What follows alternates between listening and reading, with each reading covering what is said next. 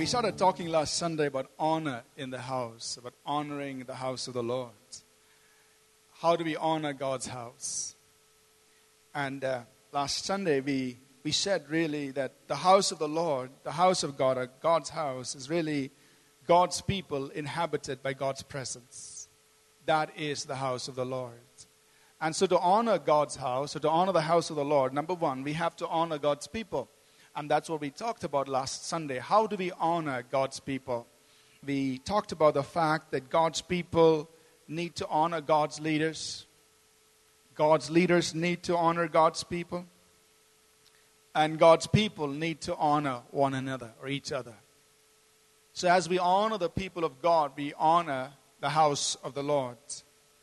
And we concluded by uh, sharing a few thoughts on the importance of honor, honoring God's people we said that love follows honor. When you honor somebody, then you're able to love them. When you honor them, you're able to love them. We also said last Sunday that you can only receive through someone you honor. Because you honor them, you're able to receive from them or through them. And we said that you, your honor of someone qualifies you to receive their spiritual blessing.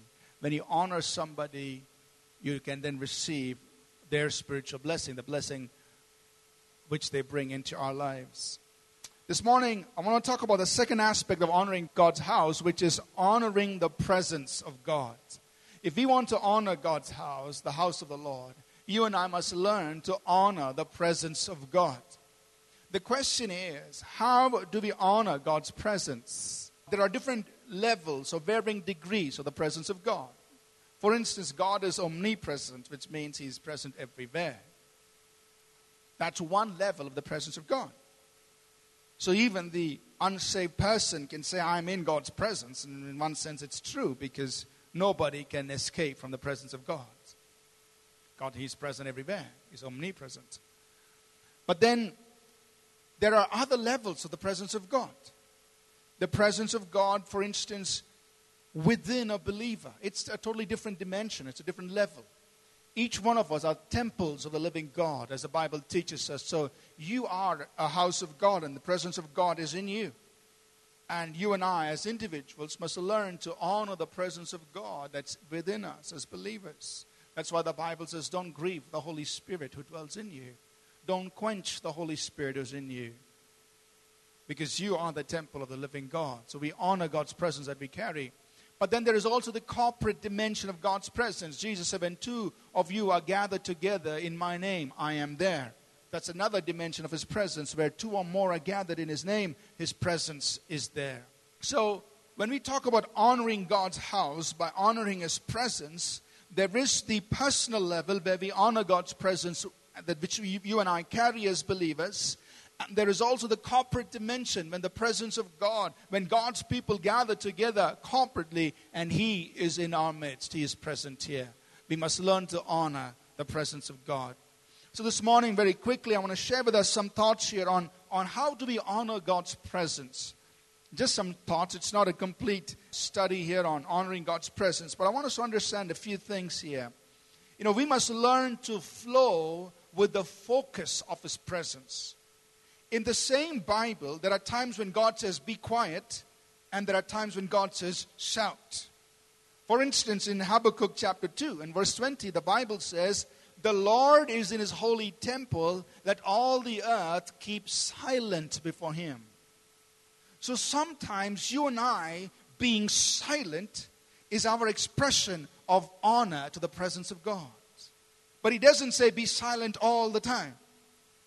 Because the same Bible says in Psalm 40, 47, for instance, uh, if you just read the entire Psalm, and I'll just read that out to you very quickly Psalm 47. It says, Oh, clap your hands, all you peoples, shout to God with a voice of triumph. For the Lord Most High is awesome. He's a great king over all the earth. He will subdue the peoples under us and the nations under our feet. He will choose our inheritance for us, the excellence of Jacob, whom he loves. Verse 5 God has gone up with a shout, the Lord with the sound of a trumpet. Sing praises to God, sing praises, sing praises to our King, sing praises, for God is the King of all the earth. Sing praises with understanding.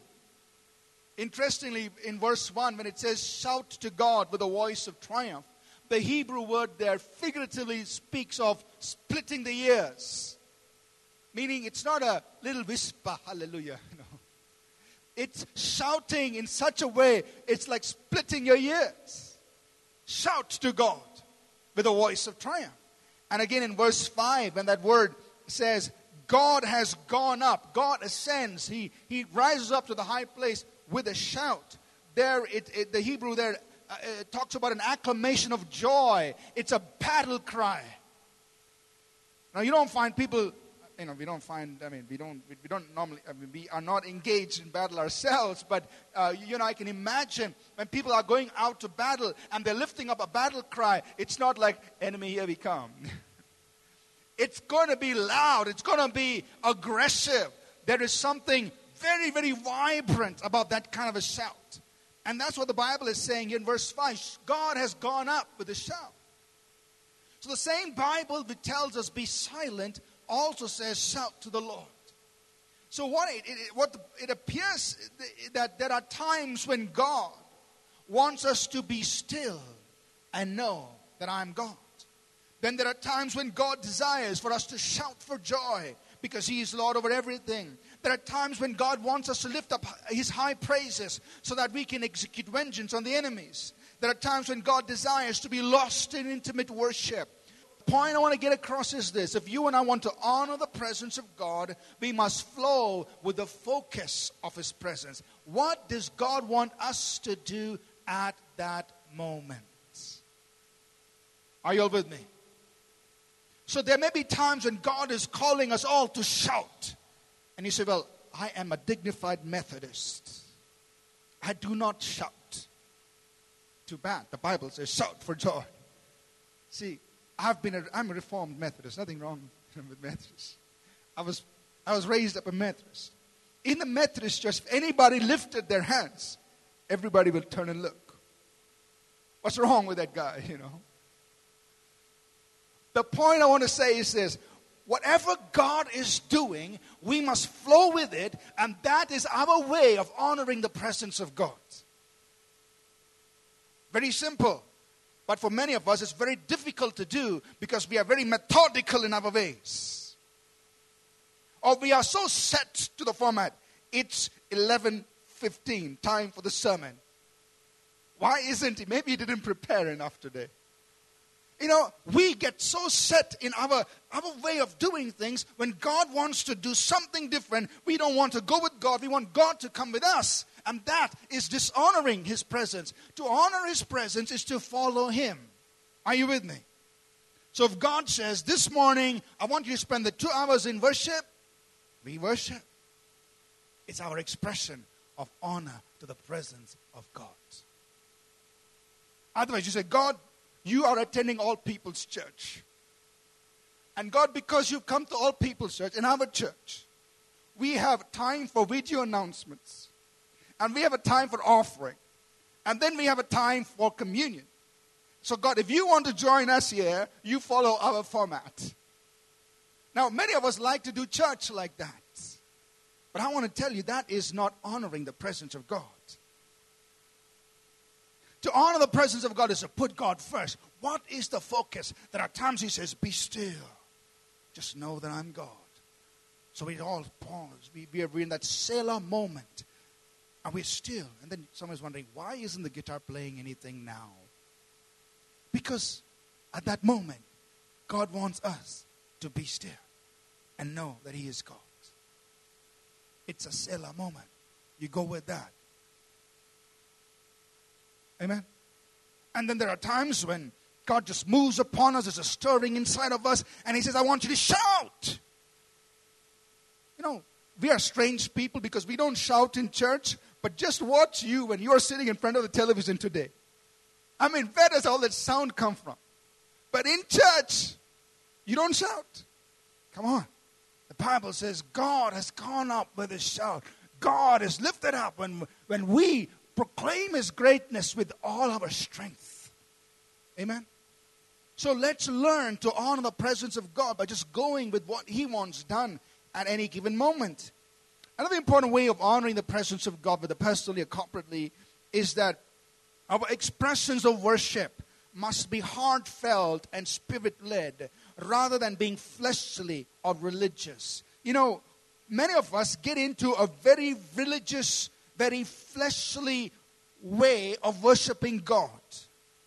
And God is not impressed by it. Let me just tell you that.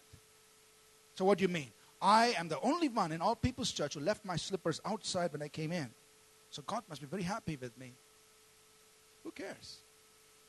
He's not looking at your fleshly outward expressions or forms of worship, but He's looking for heartfelt, spirit led worship.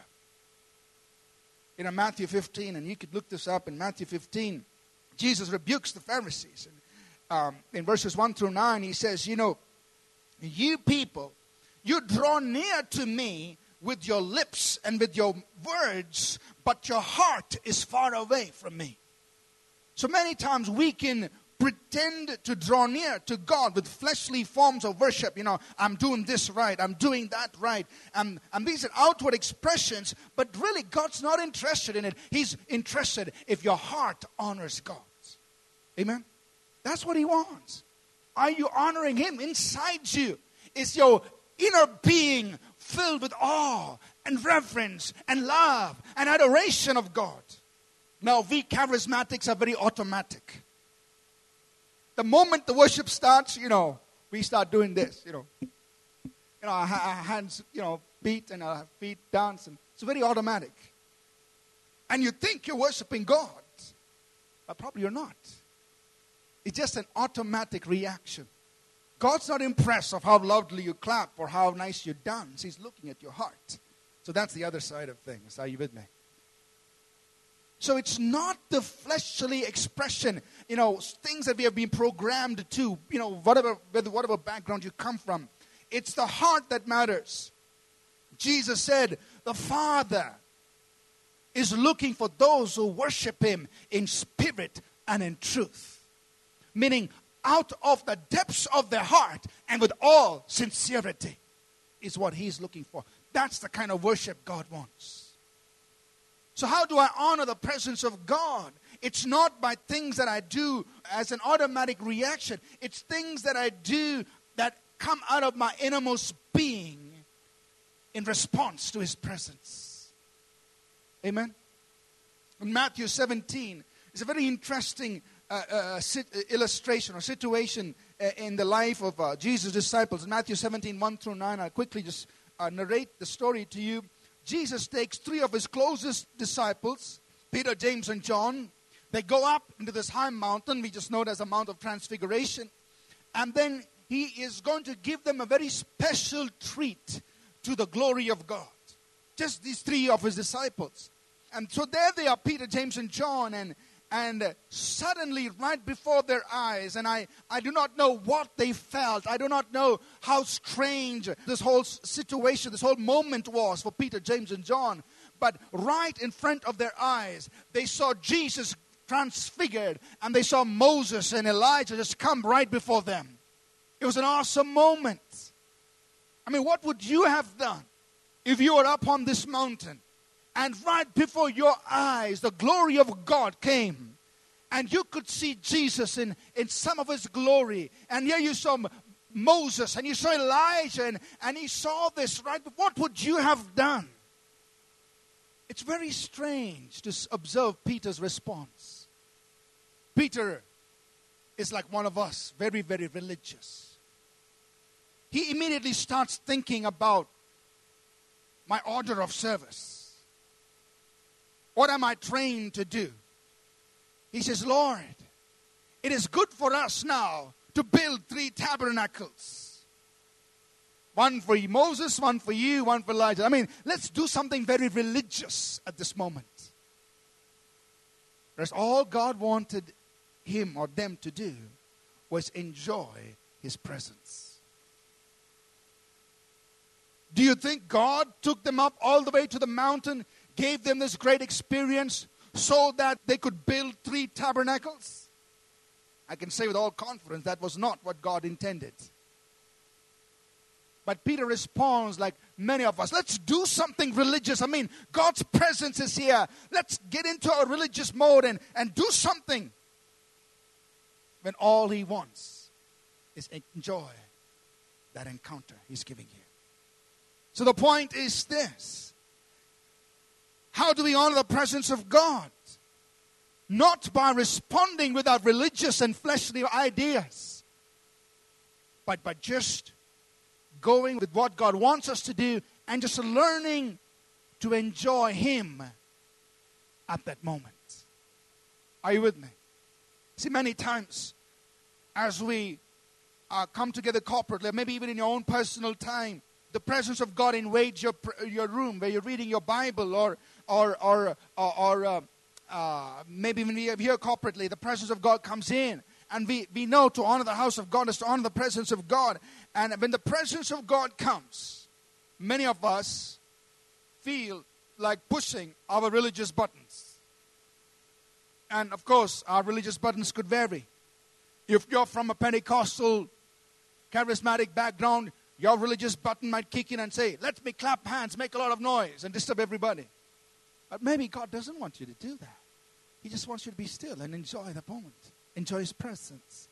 But you say, no, no, no. Until I clap my hands loudly and speak loudly in tongues, we are so programmed that until we clap our hands and shout loudly, uh, that's the only way we know how to recognize the presence of God. That's your religious mindset working. Are you with me? You know, I'm not against any of these people. I'm Baptist, Methodist, Pentecostal all put together in one, okay? So, don't get upset with me. I'm just saying that many times, instead of honoring the presence of God, we want to do our religious thing. And God's not impressed with it. All He wants you to do is to go with Him, enjoy Him. Forget about your tabernacles. Forget about your fleshly responses. Forget about your order of service. Forget about what you feel must be done. Just focus on God. Honor His presence. Another aspect of honoring the presence of God is to have correct heart attitudes. And there are several things we can just mention here. When we talk about correct heart attitudes and honor God's presence, we're talking about reverence. There has to be reverence in our hearts in response to the presence of God. You know, many times I, uh, I wonder, I said, you know, sometimes the presence of God is here, and, and this is not hurt anyone, but people don't even want to reverence the presence of God. I'm saying, in my mind, would you do the same thing if you were sitting with the Prime Minister of India? Or would you do the same thing if you're sitting in the same room with the President of India or some big person? No, you wouldn't. Why? because you respect that person. But how come when we are in the house of the Lord, when you gather together and we are saying the presence of God is here, how come you're doing this? Are you getting my drift? Do you want me to be a little bit more specific? Enough said. Reverence for the presence of God. That's a hard attitude because you have respect for God's presence. What you do expresses that reverence. So, what you do not do expresses that reverence. Thankfulness, being thankful to God, giving glory to God, being walking in humility, and uh, being entirely given to what's happening. Worshiping God with your whole being rather than half hearted. You know, oh man, today the worship is so long. Let them go. I'll just. I mean, so being half hearted about it, giving yourself fully to it. All these hard attitudes are expressions of our honor of the presence of God. and God looks for these things. He looks for the heart. And finally, I just want to close with this thought here on how we honor the presence of God. That we bring to God pure offerings. The book of Malachi, and I've been sitting on it for quite some time. It's a very interesting book because this book was written somewhere around 500 BC, right after the time the Jewish people came out of their Babylonian captivity and God had called them to go back to Jerusalem. He worked through a Persian king Cyrus who issued a decree saying, you know, I want all the Jewish people to go back to your own city and rebuild your own city and so on. Now, you would imagine, you would think that all the Jewish people would go back, but that's not what happened. Unfortunately, only a few people decided to actually relocate out of their out of Babylon and Assyria and relocate back into Jerusalem. Only few. Most of them had already become comfortable living in foreign lands. And so the Bible says only a remnant returned to Jerusalem. And that's the book of Ezra and Nehemiah were written during that time. And Zechariah and Haggai were written during that time. Talking about the few Jewish people who decided to go back to Jerusalem to see the city rebuilt and rebuild the walls of that city. And Malachi is bringing a message to the remnant Jews. You know, you and I would think that God would be so impressed by these Jewish people who decided to go back. Wow. Said, you know, you guys are really great. You're better than all the others who are still staying in Babylon.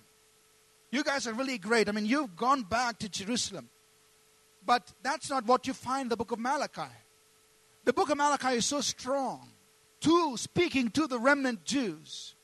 Here's what he says, and I want us to just look at a couple of verses in, from the book of Malachi. Malachi chapter 1, verse 6, he says, A son honors his father, and a servant his master. If I then am the father, where is my honor? If I am a master, where is my reverence? Says the Lord of hosts. To you priests who despise my name. Yet you say, In what way have we despised your name? You offer defiled food on my altar, but say, In what way have we defiled you? And he goes on. He says, But by saying the table of the Lord is contemptible. And when you offer the blind as a sacrifice, is it not evil? When you offer the lame and sick, is it not evil? Offer it then to your governor. Would he be pleased with you? Would he accept you favorably? Says the Lord of hosts.